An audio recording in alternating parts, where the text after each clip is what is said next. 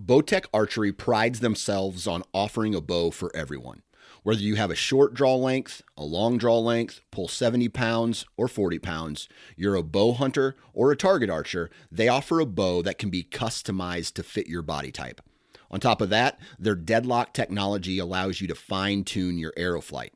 Visit bowtecharchery.com and check out the SR350 and the CP28. Bowtech Archery, refuse to follow.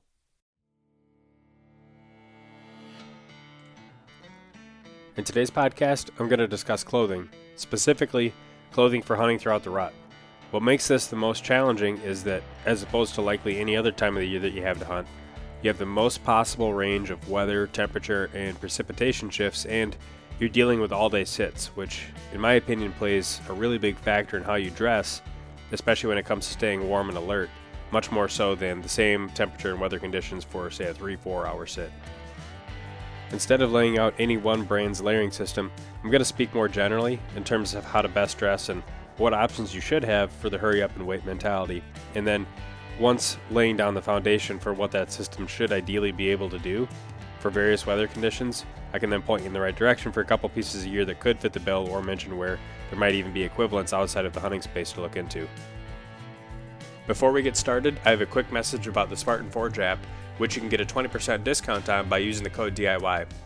The app allows you to do all of your standard mapping, navigation in the field, and waypoint management. You can currently choose from three different satellite views, topo, and in many areas aerial imagery at multiple time points throughout history, view public and private lands, color code your permission status on those private lands, view all of your forecasted and historical weather info, add journaling entries for your hunts that automatically tag the weather conditions and wind for that time period, and view a deer movement prediction powered by machine learning based on collared deer studies across the country. I also have a walkthrough video posted on my YouTube channel that you can use to physically see the app in more detail. And with that, let's dive back into the episode. All right, so I'm going to break this up into categories. I'm going to talk about footwear as its own thing, and then I'm going to talk about base layers, layers that you would wear in over top of the base layers, and then clothing that you would pack in. I have adjusted my system over the years. I used to try and be as packing efficient as possible and try to dual purpose external layers that had windproofing and, and whatnot, and then kind of layer underneath them once I get onto stand. And I've sort of adjusted that mentality a little bit just to make sure that once I'm actually in the tree, I have a system that is the most effective, easiest to draw my bow back, quietest, all that good stuff. Now, I did talk about how there's a lot of ranging weather conditions Obviously, that's going to make a difference if you're in the South versus the Northeast versus the Midwest uh, versus maybe some of the plain states. But even in the upper Midwest, I mean, our rut temperatures can vary wildly. Uh, a couple years ago, when I shot my deer in Wisconsin, it was brushing right on like 70 degrees, like upper 60s on November 13th, I believe it was. And on the flip side, just a couple of years ago, we had temperatures that were sub zero in the first week of November and that's obviously a, a massive range, not only temperature wise and wind wise, but there's been times where it's rained, there's been times when it's sleeted, there's been times when it snowed, and you have to really be prepared for all those different weather conditions. And not only that, but much more so than any other time of the year, there's this all day mentality when hunting the rut. And when I'm trying to ask myself how much I should layer for any given day, I'll look at the weather conditions and try to offset them by 10 or 15 degrees if I think I'm going to be sitting in the tree all day. And that might mean that let's say the day starts off 30 degrees and it's going to warm up to, you know, 45, let's say. Well, I might dress just like I would if the temperature is not going to get above, you know, low to mid 30s. Because what you definitely find is that if you are sitting there and you're not moving, your metabolism is not very high. Uh, it's not like you're exerting energy and it's not like you're moving your muscles around and getting the blood flowing. You're just sitting there and that wind, even if you got windproof layers, just kind of, you know, bounces off your face and your hands all day and it starts to wear on you and, and maybe you've even felt like this before where you feel like you should have been dressed warm enough for the weather conditions and by let's say noon, one or two in the afternoon, when it's actually significantly warmer than it was at first light, you're still feeling much colder than you think you should be. Uh, you might be dressed really warm and you look at the temperature on your phone and it's like, man, it's 45 degrees. I should not be this cold. Well, over the course of however many hours you've been in the tree, by that point, your core body temperature is slowly reduced to the point where now you are just a slightly little bit hypothermic. And that's, of course, going to lead to you being generally less attentive, a little bit slower moving. Um, a little bit less aware of your surroundings is what I've kind of noticed. And there are things that you can do to help out with that. Obviously, a big one is if you start to to really get cold, get down and you know do a little lap. Uh, maybe check out and, and, spot check an area, uh, look for additional sign, and just that little bit of movement and getting the blood flowing, probably while wearing all of your layers. I mean that can reset um, your your whole metabolism and, and really make it feel like you get back up to the tree and it's like hitting the reset button.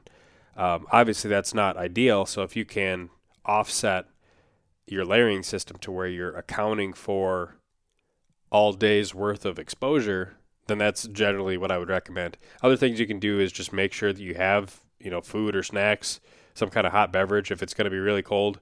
That can make a big difference as well. Um, when you look at whether it's the backpacking community or um, Western hunters that are are going in and hunting for several days on end, and they're sleeping out in the woods and oftentimes really cold environments, especially later in the fall um, you hear these guys talk quite often about making sure that they'll you know go into their sleeping bag warm. They don't go into their sleeping bag cold. They might add a you know additional puffy in their sleeping bag. They might do some you know push-ups or air squats um, just to kind of get that metabolism warmed up and put a warm body into the sleeping bag, and also eat hot food right before they they go in. And all those little things can make a huge difference in terms of how effective that insulation of the sleeping bag is able to, to maintain your body throughout the night. And it's the same principle here. If you're um, kind of not taking care of your body and you're a little bit dehydrated, you haven't really been eating much, maybe you just eat like once a day when you get home um, or get back to the hotel or whatever, eat that fast food and then you go to sleep and then you wake up the next morning and do the whole thing again. Don't bring anything out into the woods with you. You're not setting yourself up for success. And if you can bring in a little bit of water. Make sure you're hydrated. Uh, bring in some kind of you know hot food option if you have the ability, um, or even kind of like a warm liquid if it's going to be really cold and you plan on sitting there all day and not having to get out of the tree. Again, the little things can definitely add up there. So, back on track. Uh, what I'll lay out now for footwear is a system that has worked out really well for me, and it does give you options too. Now, number one, is some kind of a foot antiperspirant. The thing is, if your feet get wet, it's really hard to keep them warm versus if your feet are dry. So, a really good first step is putting that antiperspirant on your feet. I'm not talking about the uh, you know normal stuff that you would put on your underarms. I'm talking about actual designed for feet antiperspirant. There's a couple different uh, kinds. All the stuff I've tried has been from Amazon, and generally it all works out pretty well. There's one that's uh, comes in kind of a roller that's an aluminum based one. Uh, there's another one I tried that's more of a, a lotion based antiperspirant that you can rub on your feet and just let them dry before you put your socks on. Both seem to have worked out pretty well, and both make a legitimate difference in how much moisture my socks get when I'm just walking in and out of the woods. So definitely recommend that as a, a first option. The next thing I'll do is instead of just putting on one layer of socks, I'll usually use two layers of socks total. The first one will be just a really thin liner sock, usually synthetic, like a polyester or a polypropylene. And the whole intent and purpose of that sock is to really wick any moisture that your feet do create quickly to the next layer um, in your sock system. So that next layer for me would typically be a mid-weight merino based sock or a mid-weight alpaca based sock and the thought is here, I usually don't go with a heavyweight sock because then you end up having to upsize your boots a little bit. You don't get as good of a, um, a sizing. It's harder to move around, and I feel a little bit less nimble. I feel like when I'm moving through the woods, I'm clumsier and more noisy. And uh, obviously, the the size can take up more space on your platform, uh, so it's just a little bit harder to, to deal with. And then for the actual boots themselves, there's a couple of options that I've done and have really been okay with. One is just the lightweight option, right? If you're wearing lightweight hiking boots, maybe the same ones that you wear during early season, um, I've got some Lowa boots that are uninsulated, and I use those scouting. I use them for turkey hunting. I use them for early season deer hunting, especially if I'm in hills, because I get you know they're nice, uh, taller than ankle high boots, and I can lace them up nice and tight. So there's a great uh, foot feel there. So definitely does a great job with terrain. I can wear a boot like that, and really the only thing that I need to add additionally would then be some kind of a uh, boot blanket over the top, like an Arctic Shield boot cover would probably be the one that I would recommend just because of how thin it is. And it's remarkable how much of a, a good job it does just based on that uh, thinness of the material itself. Now you can also buffer that heat by adding in some uh, some chemical warmers. But it seems like for me, if I'm wearing just an uninsulated hiking boot with the same sock system that I just mentioned, and I have the Arctic Shield boot covers over the top, that'll usually get me down to like, you know, 20s, probably even teens. If it's an all day sit, then I can usually start feeling them get cool. Uh, if it's teens or, or 20 degree temperatures, and that's about the time when I would start needing to add in, in uh, chemical warmers. And you can do the same thing with uninsulated rubber boots too. The thing with rubber boots, sometimes they're going to be needed just from a water perspective. If you're going to be going through, you know, some kind of an ankle deep uh, or thereabouts water to get to your tree, but you're going to have to pay a little bit closer attention to make sure that your feet stay dry. And the next boot that I would uh, talk about is going to be also one that requires you to pay a little bit more attention to keep your feet dry. And that's just a little bit heavier insulated boot. I had uh, worn some, well, they're not rubber boots, they're EVA boots. It's a fishing company called uh, Acara. And the Akara Nordman Extreme boot is one that I had tried out last year. And you have to be careful if it does get wet, then it makes a little bit of a squeak and you rub the two boots together. But from a construction standpoint, imagine a normal knee high rubber boot, but with a removable felt liner that adds quite a bit of extra warmth. And they're extremely lightweight. They're probably, you know, a third or half the weight of normal rubber boots, just like those Tingley ultralight EVA boots are compared to a normal rubber boot. Now, again, because they're larger in physical size, they're a little bit clumsier, so I don't like walking into the woods as much with them. But on flat ground, it's not the biggest deal in the world, and they do keep my feet warmer than uninsulated boots would. I just have to watch the moisture a little bit more. And one trick that you can do if you are wearing heavier insulated boots is you can just own up to the fact that your feet might sweat walking in and create some kind of a moisture barrier that allows you to trap all of the moisture and keep it away from the actual boot itself. So in the um, example I gave with the the heavier lined boot with that removable felt liner, you could wear just a, a, liner sock and you know there's an old bread bag trick that people used to do and the, the bread bag would serve as a moisture barrier. There's also companies that make um, you know moisture barrier type socks and effectively all you would do is you know just put that bread bag or whatever over your liner sock and then just step into your boot and then when you walk in, if your feet sweat, all of that moisture is going to be trapped inside the, the bread bag or the moisture barrier. And then when you get to your tree, you would remove that, take that off your foot, and then you could replace with dry socks. And then you put your dry socks and your feet into those boots, and your boots are just absolutely perfectly dry. And you're going to stay much warmer than if you would have walked into the woods um, and just let your socks get sweaty. And of course, that sweat would then transfer into the interior lining and insulation of your boots. So those are all things you can definitely do to help make sure your feet stay dry and subsequently stay warm. I have also played around a little bit with the heated socks. I haven't tried out the heated insoles primarily because reviews have always just been really, really hit and miss. But in terms of the heated socks, they're so promising because they offer you an opportunity to add that additional heat. You can have the battery, you know, way up by your knee if you have really long uh, heated socks and it allows you to walk in with a lighter insulation package and then add that exterior heat, much like the same philosophy with all the other heated garments. The downsides I found with them number one, if you're walking through any kind of water, I've had uh, instances where I've gone over the top of my boots and flooded my boots with cold water, and of course with the electronics and the heated socks, uh, that doesn't work out so well. I had a, a pair that uh, got ruined because of that. And then the other thing that I found that's been really more of an annoyance than anything has just been the tendency of the weight of the battery itself, which is usually up at the top of the sock, to pull the whole sock down your calf. And then the battery ends up down by your ankles anyway. It ends up being um, fairly uncomfortable.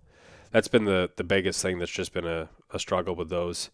Now, if you have boots that are lace up boots, then they're, they're it's not going to be as big of an issue as it would be with, say, like a rubber boot, where the battery can just you know free fall all the way down to your ankle.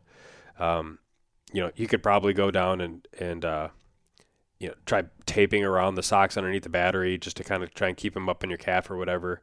Uh, with a little bit of extra tension there, but uh, I've tended to find that it's just one more again thing to plug in. And generally speaking, the battery free, electronics free option has been doing pretty all right in terms of keeping my feet warm. Now, we'll branch off of footwear and talk about the rest of your body and kind of go with base layers, then what I would wear in over the top of the base layers, and then what I would pack in based on what the weather looks like. And so with base layers, there's always the discussion of whether or not it's better to go with merino wool or some type of a synthetic. And it definitely can depend on the the brand and the, the makeup of those layers and also the weight of the fabric themselves. If you have a lightweight synthetic versus a heavyweight synthetic, that can make a huge difference. Uh, same thing with wool. You know, I think back to when I was younger, my dad and I had these really heavy synthetic base layers, and the sweat would just cling to them, uh, and it was very uncomfortable to you know get any kind of moisture in them, and then just kind of like lean back against a tree. Um, they just it wasn't a pleasant experience to have those base layers. They didn't transfer the moisture nearly as effectively as I always thought that they should have.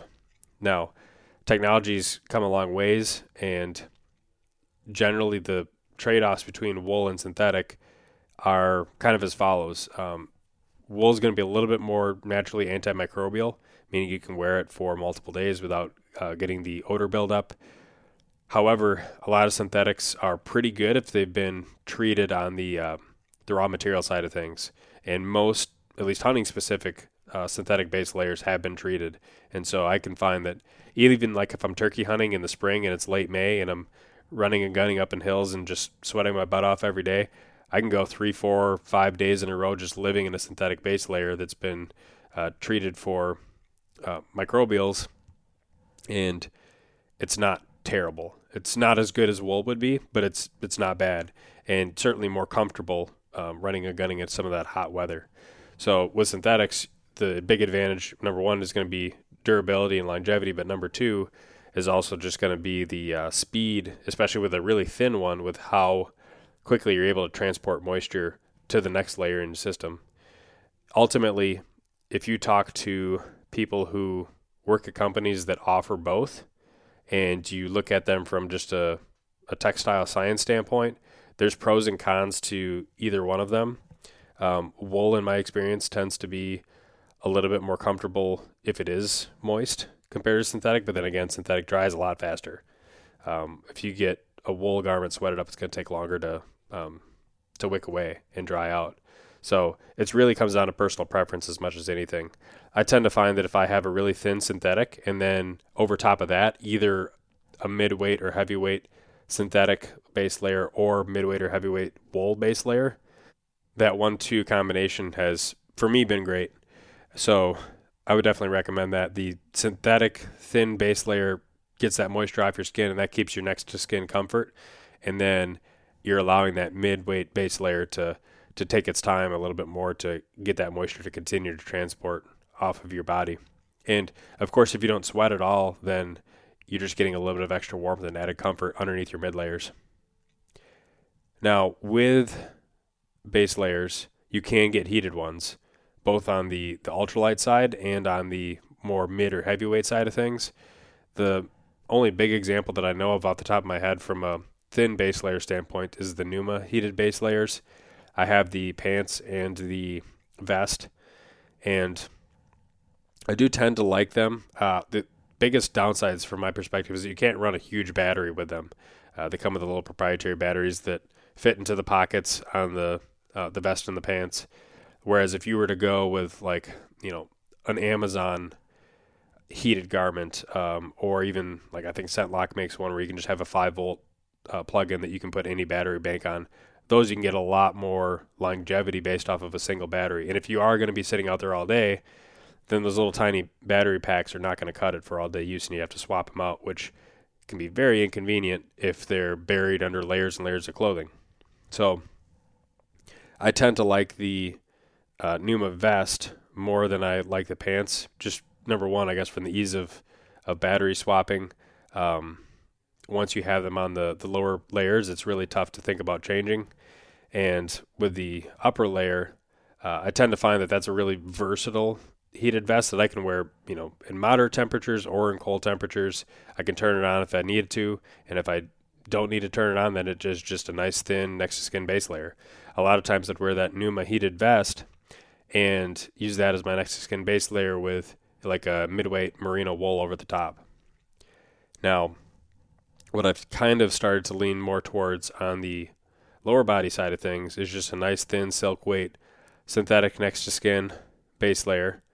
And then over top of that, a fleece midweight. We call it a midweight. It's kind of like a lighter midweight uh, base layer that's heated. And that one I can run like a 10,000 milliamp hour battery pack in it. And fleece is another one of those options where it's kind of borderline between like, is it a heavy base layer or is it a, um, you know, a lighter weight mid layer type of thing. Uh, but if you have a fleece or other polyester garment that is thin enough and breathable enough and stretchable enough, you can certainly use it as a layer that you're uh, wearing in. If you have too heavy weight of a fleece, then you're going to overheat in it. It's not going to breathe quite as well as most of your other uh, base layer materials. And then the heated base layer pants that I had bought off of Amazon, in case anybody's interested in looking at them, the brand is called Venustas, uh, V E N U S T A S. Uh, they had both a, a, shirt option and pants. I just got the pants, um, and I wouldn't consider them fully vetted at this point. They seem to work well on my initial testing, but I still have to really put them through the paces this year.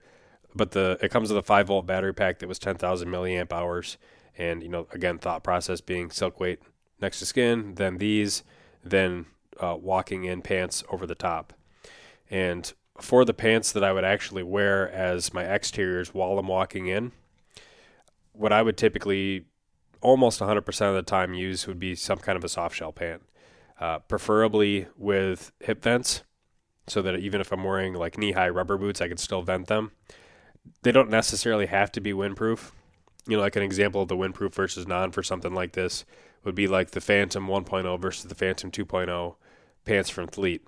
Um, those pants, the original versions, the 1.0s, were not fully windproof, but they were highly wind resistant, and there was no membrane uh, to make them be fully windproof. But they were extremely breathable, nice and quiet, and very tough. The 2.0s, they added that windproof laminate inside them, and they're fully windproof, uh, but they're not quite as quiet as the 1.0s, and they uh, don't have quite the same amount of breathability. So if I were to, to go really hard in both of those and was to really push it, um, they both have hip vents, so that helps let you know free a lot of that extra heat that you'd be building up. But if I knew I was going to be doing a high exertion access, I would probably lean towards the 1.0s as opposed to the 2.0s. And that's basically how I would try to guide somebody in making that decision of should you have windproof or non-windproof um, soft shell pants if you're just going to be using them to walk in and you're planning on using bibs anyway, you probably don't need the um, extra windproofness. And I would probably say it's it's going to be overkill. You'd be more likely to overheat with that uh, mid layer having the windproofing as well. Uh, just my two cents on it. Now, on the flip side, if you're planning on zipping up the vents and wearing those pants as your exterior garment in the tree, then that's a different discussion. And that you probably would want to uh, opt for the windproof versions. Now, when it comes to what I'm going to wear on my exterior when I'm walking in up top, that's going to depend quite a bit on how much exertion also I'm going to use in my access. A lot of times, if it's you know kind of middle of the road temperatures, let's say it's warm, let's say it's early rut or it's a warm front, and uh, in those cases, I will wear oftentimes just the base layers and maybe a vest, and that's pretty much it because I I don't want to overheat. Uh, you know, I'm going to pack in a jacket and I want to kind of try to maintain more or less an ability to not sweat, but at the same time not like freeze. Um, that comfortable cool comes up, and let's be honest, it's really hard to stay comfortably cool perfectly throughout the entire duration of an access, especially if it's a long access route. You're going to have some amount of variation. Usually, start off cool and kind of warm up, and then maybe get to a higher exertion area, and then you have to maybe slow down, take a little bit of a break, cool off a little bit, or maybe it just means taking off the vest um, and continuing to push for a little bit. I'll do that quite a bit too if uh, it's really cold, especially. I might overdress initially, knowing that I'm going to take one of those um, exterior layers and plan on taking it off, you know, maybe midway through my access. But I would usually choose a wind resistant uh, fleece or a wind resistant soft shell vest. Those are kind of be my go tos from an exterior standpoint while walking in. Another option could be like a full on jacket soft shell, but I don't seem to find myself doing that quite as much. Usually it seems like the vest is enough to keep the harsh wind from blowing through the base layers and super chilling me, uh, but at the same point in time, it allows me to vent quite a bit and not overheat because of the, the lack of the material on the sleeves. And the way that I layer, these exterior garments that I'm wearing on the access are going to become mid layers once I'm in the tree. So that's something to keep in mind too. And from that standpoint, what I did a lot last season, will probably continue to do, is had a fleece midweight heated vest. One of those ones, again, off of Amazon that uh, you could plug a 5 volt battery bank into, and I could have one of those like 30,000 milliamp uh, power banks. You don't get quite the same amount of warmth next to skin as you would get off of the Numa base layer, but you get the longevity. You get the all day, and if you have two of those 30,000 milliamp battery packs, that'll easily get you through dark to dark and then you can just swap through. You know, charge one one day, use the other one, and then just keep swapping them out, and you'll be able to get uh, all day warmth there. Now, the fleece on the heated vest is again breathable enough to where you're not super overheating on the way in, but you're still able to vent a little bit, and then it becomes a nice, thin, quiet mid layer underneath your jacket that adds that additional heat. For hats and gloves, I'll kind of just really vary that based on the weather conditions, how cold and windy it is. If I'm accessing with a boat or I'm accessing with like a bicycle, let's say if it's like a logging road based access or water based access, then I'll usually have a separate pair of like really heavy duty gloves just because I'm not going to be doing high exertion and I could be having high wind speeds against my hands and that can just be brutal. So if I have a bike or if I'm using a boat, I'll have like those big heavyweight chopper mitts that I'll wear usually on the access in, and then they'll just stay with my bike or stay with the boat. But if I'm just walking in, if it's mild, I might wear you know a thin pin, pair of liner gloves. I might not wear gloves at all. It just depends. Uh, a lot of times I might not wear gloves while I'm accessing. I might just have my hands in my vest pocket or something like that. And for a hat, again, just depending on how the uh, the weather is, if it's not too bad, like if it's warm for the rut, I might just wear a ball cap, right? If it's, um, you know, cooler or if it's even cold, I might wear my heavyweight cap that I'm to wear once I'm on the tree. But what I might do is just lightly drape that hat on the top of my head and not pull it down all the way, you know, close down to my ears. And that allows you to regulate your heat really well. And then, of course, if you start to really exert, then you can always take the hat off entirely. Uh, but this allowed me to not have to carry in two separate hats, one for the access and then one for once you're at the tree. Same thing with the gloves. Um, I'm not a huge fan of carrying additional stuff that uh, I don't need to carry, so that's how I would multitask and multi-purpose all of the equipment that I'd be using here. Nothing that I've talked about so far are things that I would totally ditch once I get to the tree. Now, for the layers that I would pack in, this one is probably the biggest in terms of variance for what the weather conditions have in store. If it's going to be super warm, then maybe I don't carry anything in. Maybe I just use that system that I had already and throw on a you know a camel pullover uh, or something along those lines. Maybe I just have the you know the windproof soft shells for top and bottom, and that's one of those scenarios where I'd probably wear the pants soft shells in, but just have the hip vents opened up and then to carry in the jacket, put it on once I get to the tree. And if it's going to be colder, then I usually switch to the bibs and parka. Those would be the two pieces that I would carry in for my upper and lower body. And then I would also pack in a hand muff. So three pieces in total. And in my closet right now, I have a lot of different options that I can choose from based on the conditions. And it's more or less totally going to be based on how am I going to feel and how am I going to operate when I'm at the tree. I don't really care anything about access for these layers. I'm just thinking about in the tree functionality. And this is one of those, you know, departures from where I used to to try and uh, save space and pack more efficiently and carry in less weight. Where I'd get to the tree and then I would maybe you know take off the exterior layer that I had worn on the way in, stuff in a a puffy jacket underneath, and then put the outer shell back over the top. And that always meant that I had to oversize my shell, so I'd have to have maybe let's say like an XL, whereas normally I might wear a large, and then that made it hard to to size things appropriately. And it always seemed like it just wasn't quite as comfortable. I didn't have quite the same amount of shoulder mobility. I could a lot of times feel the inside of the the jacket fabric rubbing against the outer surface of the puffy jacket, and I could you know feel that noise and hear that noise. And even if the deer couldn't hear it, it still was kind of uh, irritating a little bit. And so now I just kind of have gone to I'm just thinking about comfort and I'm carrying those three pieces of gear. And if those things are heavy, so be it. Once I get to the tree, I'll be glad that I had them. Now, for bibs, in my opinion, sound doesn't matter quite as much. So if you had a pair of bibs like, you know, the Sitka Incinerator or something like that, where it's waterproof and windproof, and you had just kind of like a brushed finish, and it's not as quiet as like a heavy pile fleece. Eh, if you're like hunting in single digits or colder with no wind, that can start to matter a little bit. But you're really not moving a whole lot with your lower body. Um, even with a saddle, you're not moving the lower body quite a bit.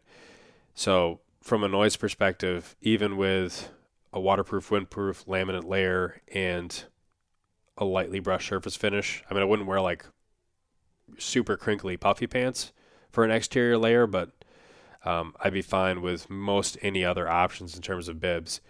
And from an insulation perspective and a weather protection standpoint, um, those are a great option or similar options, right? So some kind of a laminate, some kind of a, a soft finish, and then as much insulation as you think you're going to need.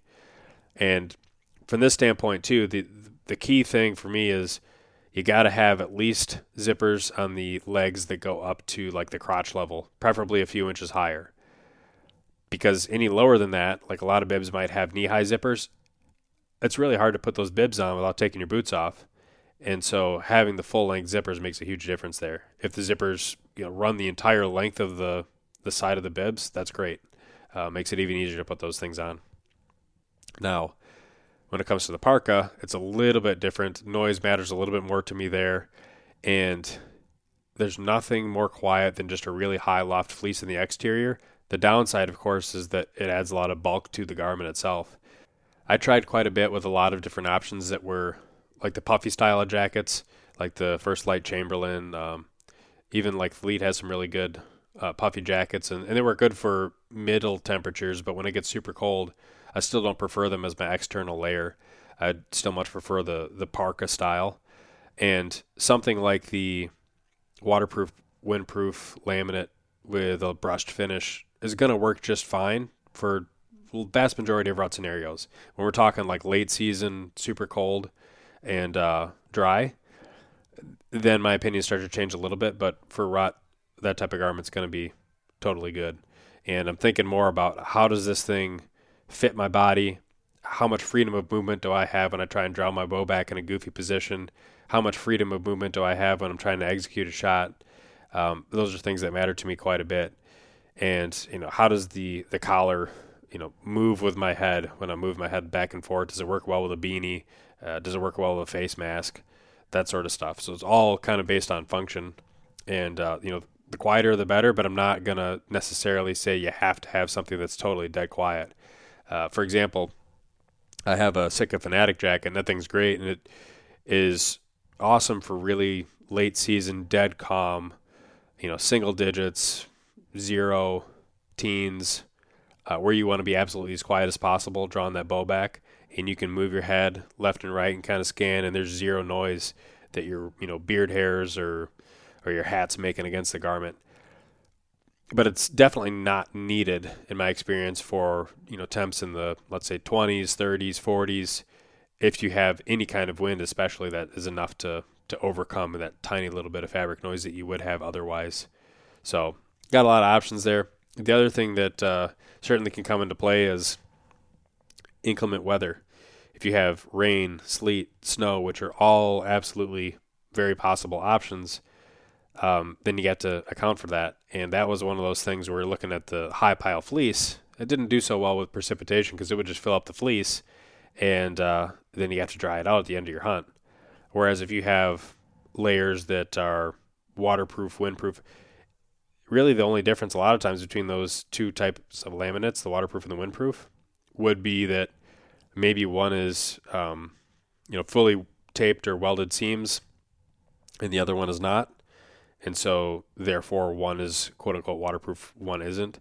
But from a practical standpoint, they're both going to be pretty waterproof. Um, there are some differences there. Like for example, the Gore Windstopper is not the same fabric as Gore-Tex. That would be like the stuff they would put in their rainwear, and it's a little bit uh, generally quieter from that standpoint. That's why they put that in the Sitka Fanatic, uh, whereas they put like the actual Gore-Tex in the incinerator. Um, there's a few other, pretty much all of the major clothing brand companies have options for garments that have windproof layers in them and windproof laminates. ScentLok, for example, they have their Fortress series, and I think they have the Hydrotherm as well, which have those waterproof uh, laminates. Now, they also have something that's more similar to the Fanatic in that it's ultra quiet and uh, made for more late season. And the thing about that one is the way that they get their um, quietness from a garment standpoint is they don't have a laminate like you know many of the other garments would have. It's heavily insulated, and the the different weaves of the fabric make it highly wind resistant. But it also doesn't have that laminate, and so that makes it even down to like negative eight degrees when I tested clothes last year. That garment, the Divergent, as well as the uh, the Sitka Fanatic, were neck and neck in terms of having absolutely almost no noise in those below zero temperatures. Whereas a lot of the other garments were kind of, I would call the middle of the road, the ones that had laminates. Um, usually you'd have that, uh, you know, flag flapping in the wind or that, you know, tarp noise when it got that cold. But if it's teens, if it's 20s, usually it's not going to be any issue whatsoever. So if you need the weather protection, don't feel shy to go ahead and pick up something that has a laminate, bring that out into the woods. If it's going to be rainy, if it's going to be windy, the deer aren't going to hear that anyway. Uh, you know, bring your rain gear and wear that as an exterior layer. Um, that's going to be fine too, especially if you're hunting, you know, late pre-rut and you're you want to hunt a scrape and you know it's going to rain like it is for me this coming week. I can see in the forecast it's going to rain, uh, possibly off and on for like three days in conjunction with a cold front hitting you better believe that I want to be sitting over top one of those scrapes once that uh, rain starts to let up. And so I would have no qualms in that scenario just wearing a legit rain gear as my external layer to keep me dry because with those temperatures and any kind of wind, I'm not super worried about the noise aspect. But uh, you got to definitely keep that in mind, especially if it's going to be cold and calm, which, again, rare, but it can happen. That couple years ago scenario when we had ultra, ultra cold we were actually in Missouri at the time, so we didn't even get the worst of it. But it was, you know, 40s that dropped down into 30s, that dropped down into 20s with winds and precipitation, rain that turned to sleet, that turned into snow. And that was the evening that I ended up shooting my buck. But then for everybody else that happened to be down there, that next day after the front had passed, it was like 13 degrees and dead calm uh, with, you know, snow and kind of a, an icy mix laying on the ground and then shift that further north to you know Iowa, Minnesota, Wisconsin, and it was like below zero, uh, dead calm. And that's one of those scenarios where uh, now, you, now you probably don't want that uh, waterproof, windproof laminate um, or the I guess lightly brushed fabric as much as you would like in that scenario to have more of a high pile fleece exterior to really cut down on all that extra noise. So maybe that gives you some additional food for thought. From a muff standpoint, I mean, obviously muffs are huge. I like uh, that a lot of the clothing company brands have started to think about saddle hunting more in terms of adding pockets and pass throughs like the First Lite kit length, or uh, you know, Fleet has something similar. ScentLok on some of their garments. I think even like the John Eberhart Signature Series suit, they've added the the pockets higher up, and all that's great. But it still, in my opinion, doesn't match the amount of hand warmth that you can get with a muff. A really good muff with good insulation a lot of it, and a laminate built in. There's some muffs that are just garbage. Like the I remember the ones we used to wear in you know football games back in high school. They were just thin. They were basically just fleece, non-windproof muffs. They work well for you know playing a football game, but I definitely wouldn't want to be out in the woods with them. But the new one from First Lite, um, the Sitka Incinerator muff, that one's realistically pretty overpriced, I think, for what it is, but it is a really great muff. One that's similar would be like the MT50 muff from Cabela's. That's again got that windproof, that Gore-Tex laminate, a lot of insulation, um, but not quite as expensive. And then basically anything with like you know 300, 400, 500 grams of insulation, some kind of a windproof laminate, you're going to be good. And if it has more structure, that tends to be a little bit uh, more desirable from my standpoint a lot of times if I'd be checking out hand muffs in the store, I would just see how easily I could put a fist in and out of that muff and imagine myself doing that with gloves. Sometimes if they have a little cuff on the outside, it seems like it always hangs up on the gloves and it's hard to get your hands in and out.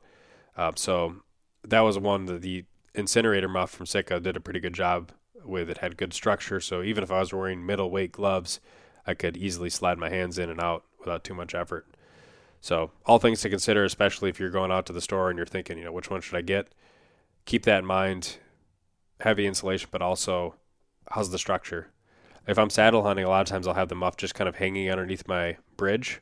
So, I don't really care as much about how well it packs. Uh, I just want it to be nice and functional. And then, last but not least, uh, some of the extra extremity stuff. So, I mentioned gloves. If it gets really cold, then I have been pretty fond of the Shiver Shield gloves. They're an aerogel based glove, and I tried some of their other stuff too, and I wasn't as much of a fan of it. But the gloves I've been pretty happy with. They are a little stiff. It's kind of hard to describe. It almost feels kind of like the consistency of cardboard when you first get them out of the package, but then once you put them on and you start to move your hand around a little bit, they loosen up pretty fast. But from a insulation to thickness standpoint, it's really hard to beat that material. And so when you're hanging onto your cold aluminum bow for, you know, a minute, 90 seconds, that can make a big difference. And if it's a little bit more mild in terms of temperature, I guess uh, a lot of times I'll just wear kind of my early year season gloves. Might go with like a, you know, a cut off merino glove, or even just like a, a normal lightweight synthetic glove that I'd wear for you know turkey hunting or early season bow hunting or whatever. Because majority of the time my hand's probably going to be in the muff with uh, external heat from chemical warmers if needed. So the amount of time that my hand spent outside of the muff is usually going to be pretty minimal. If it's going to be cold enough, I definitely do think it's valuable to have windproofing in your gloves. The Shiver Shield ones basically have that built in. Uh, but if you don't, like another option could be, you know, Cabela's makes a glove, or at least they used to make it. Hopefully they still do. But it was a ultra thin glove, but it had Gore-Tex windstopper in it and I just cut the index finger and the thumb halfway off on those so that they operated like a triggerless type of design. But if you were taking your hands out of the muff, if you had a you know stiff 25 mile an hour wind and it's you know, 25 30 degrees, that's cold and that cools your hands off super fast. And just having that little bit of wind protection really goes a long way. Doesn't add any insulation, so your hands are still certainly going to get cold, but you know for 30 seconds, 60 seconds, 90 seconds, it can really help take the edge off. And then for hats and face masks, balaclavas, that sort of thing, a lot of times I'll just wear, I guess, my two all time favorites. One would be the Incinerator GTX hat. I love that hat. It's probably my favorite hunting hat of all time. It's got a brim, not a full length ball cap brim, but probably like half or three quarter length. It's totally waterproof, and on the interior it has high pile fleece, and then it has some uh, additional insulation in it. Uh, it's very comfortable. You can take the ear flaps and flip them up so you can hear better, or you can pull it back down and give yourself more coverage. I've worn that hat when it's literally been freezing rain and uh, gotten back to the truck and I have icicles hanging off the bill of the hat and my head's still warm and dry. And I can wear it, you know, as a late season hat. I can wear it as a mid season hat. If it's, you know, moderate temperatures, I can walk in with it kind of, you know, sitting on top of my head. And then once I get to the stand, I don't have to put the ear flaps down unless I need them. Uh, and if it gets, I guess, more cold dry than the Fanatic beanie, I have been pretty fond of as well. And that one's just a, it's windproof, but it's super, super high loft uh, fleece. So there's a lot of warmth with that hat overall. The downside is it takes up a lot of bulk. It's a really bulky hat. But uh, again, one other nice thing that they have going on there is that over the ears themselves, they do have a little bit thinner material, so it doesn't cut down on your hearing quite as bad. There are a gazillion options in terms of headwear. The thing I'll make sure to remind people of is that just because something looks like it's warm, uh, doesn't necessarily mean that it might be, say, totally windproof, and it might feel great until you get into a 30 mile an hour wind, and all of a sudden that really uh, takes a toll on you when you're sitting on there, you know, hour two, three, four on stand. Definitely look for some kind of windproof hang tag or some kind of marketing on the website that says that it's it's windproof. Uh, for rut hunting, that's definitely something I would key in on.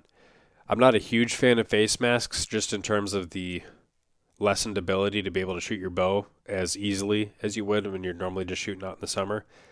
But I do like the uh, fact that they cover up your face, obviously. But if it's cold and windy, they're almost, I would say, borderline necessary uh, to keep your face warm for that amount of time that you're sitting in the tree. And so, windproofing is obviously a plus there. It's not maybe a necessity because I think for me, face masks, if they're at least wind resistant, that can really take the edge off. Integrated hat combo face masks as well as balaclavas, uh, they all do okay. You know, First Lite has a a balaclava that's called the the Tundra balaclava, I believe. And I don't know if they've updated that or not recently, but the, the old ones that we had were actually pretty nice. You could hear pretty well out of them. They had a, a Sherpa fleece lining that was really warm next to skin. The portion that went over your mouth was actually merino wool, so you didn't get that really clammy mouth feel that you get with a lot of face masks, especially the ones that have a windproof laminate that would tend to allow that moisture to really build up. So that was a pretty good option. And I definitely don't like to go super heavyweight, typically on face masks or balaclavas, unless I know for sure I'm going to have the opportunity to pull them down off my face when I'm ready to shoot.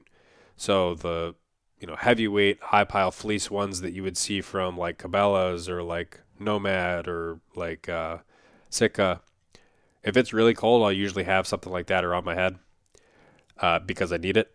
But then I'm 99% of the time going to be pulling that thing down off my face I'll say 100% of the time. Like, I just really can't shoot my bow with something like that on, so I'm going to be pulling it out of the way. Whereas if I have a lighter weight face mask, like one that might be integrated into my base layer, or something that's midweight, like the you know ScentLok one that I worn last year, I'll typically still be just fine shooting my bow with that face mask on. I definitely practice with it on, and it does feel different. You have to get used to that feel. I tend to like shooting with an index style hunting release. This is one of the reasons why. If I shoot a hinge release with a face mask and then without, same thing with a thumb button, the anchor just feels so much different. Uh, not to mention the fact that I can't get the same uh, string feel against my uh, you know lip or my nose. Whereas with the index style release, I don't really feel that uh, rear anchor as much anyway. I'm more looking through the peep alignment and the scope alignment and making sure that my nose is on the, the string or the nose button and it's just easier for me to get that same alignment, that same feel with the index style release. But bottom line, if you're going to wear a face mask, definitely practice with it. Make sure your point of impact is not going to shift. And that goes for the rest of your cold weather gear as well. Make sure that you're able to draw your bow back. Make sure you have good uh, freedom of movement up in your shoulders. Make sure that you have enough string clearance and that you're not changing your point of impact by your string slapping your sleeve. That was something that I had done a little bit of testing and figured out with my traditional bow, I could use something like a Huntworth uh, heavyweight fleece jacket, which actually is another nice option. I don't think I mentioned to the in the episode to this point yet, but uh, I could shoot that one just fine. But if I stepped up to Fanatic, even though it has the less amount of uh, material over the sleeve, that would change my point of impact by like nine inches at 20 yards, just because I had a little bit of a string clearance issue there. So test it now so it doesn't become an issue later. I think I've covered just about everything. If you guys have any additional questions, reach out to me on Instagram or Facebook. That'll do it for this week's episode. As always, make sure to follow the Sportsman's Empire on Instagram and Facebook. Leave a five star review on iTunes. And if you're looking for additional content from myself, subscribe to DIY Sportsman on YouTube and hit the bell icon to be notified of new videos. You can also follow DIY underscore sportsman on Instagram. And with that, thanks for listening.